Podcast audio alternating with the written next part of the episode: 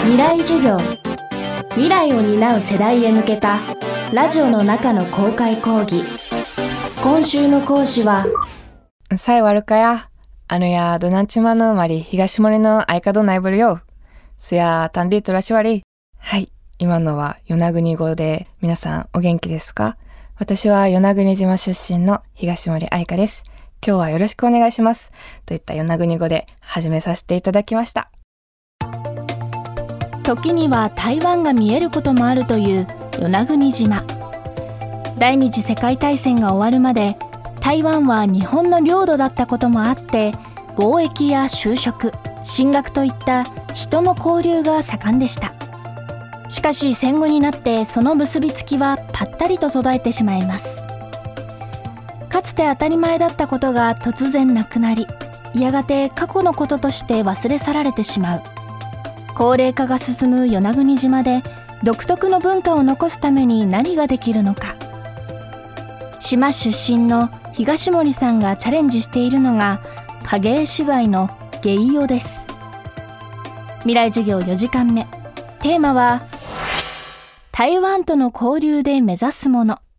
あの今度年末12月にある芸用という影絵芝居なんですね。この作品自体はあの台湾の作家さんが作った物語で芸用がですねクジラに生きると書いて芸用なんですね。この物語が元は海の中の生き物だった女の子が人間に憧れて海から出て人間になるんですね。で、その子を、あの、クジラの死者さんがね、使い物がね、その女の子を一緒に陸まで連れてってくれて、で、その子が陸へ行くんですけども、そうする中で海の記憶のことを忘れてしまって、海はもう人々のこの戦争だったり暮らしによって汚れてしまって、姫様がいない間にこういう風になってしまったんです。で、その中では与那国と台湾のつながりだったりとか、そういったものが描かれていて、とても素敵な、本当にみんなに見てほしい素敵な物語なんです。でこの芸用はですね、実は日本語と与那国語と台湾語、この3つのバージョンの、えー、舞台を今用意して頑張って稽古してます。今現在その与那国語がなくなってしまうかもしれないと言われる中で島の人々がこうそうならないために抗っているわけですけども、もしその言葉がなくなってしまったら、それはきっと多分与那国島のアイデンティティが失われることと同等で、それはもう与那国の記憶が一部欠けてしまうことだと私は思うんですね。というのも言葉というのはその土地に根ざしたもの、その土地に暮らした人々、先人たちが培ってきた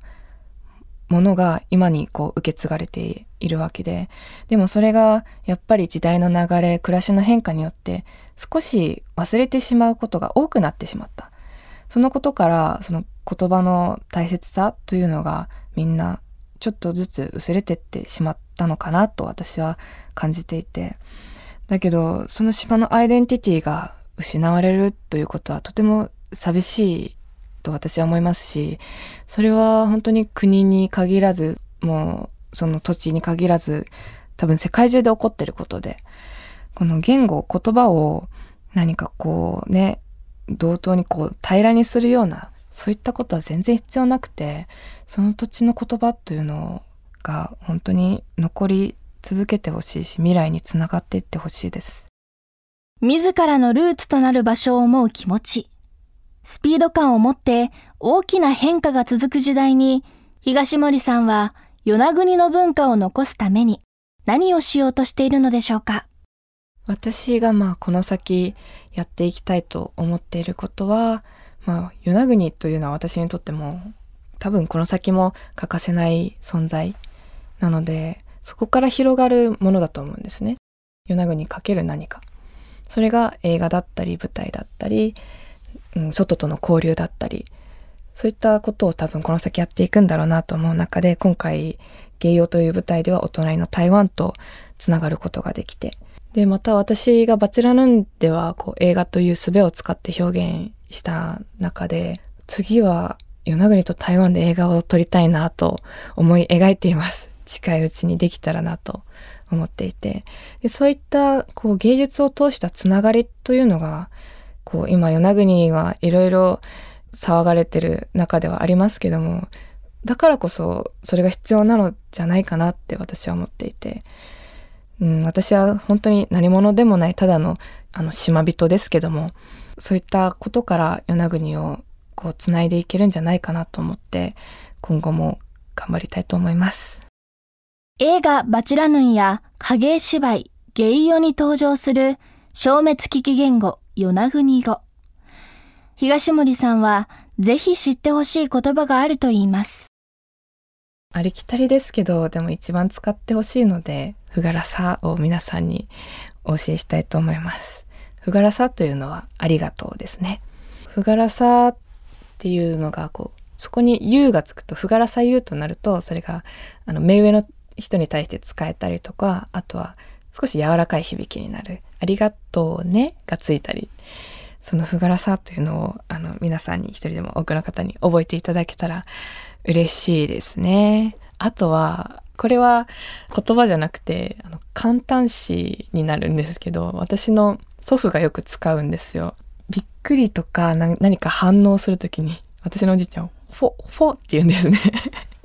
これが与那国なのか語かはわからないですけど、でも年配の方々は使うんですよ。ほっていう反応を。辞書には載ってないんですよ。なんかそういったことも覚えていたいと思いますね。未来授業、今週の講師は東森愛香さん。今日のテーマは台湾との交流で目指すものでした。東森愛香さんが出演する与那国島と台湾の結びつきを描く影絵芝居。ゲイオは明日12月23日から25日まで横浜人形の家赤い靴劇場で行われます。未来授業、来週は立花明さんの講義をお届けします。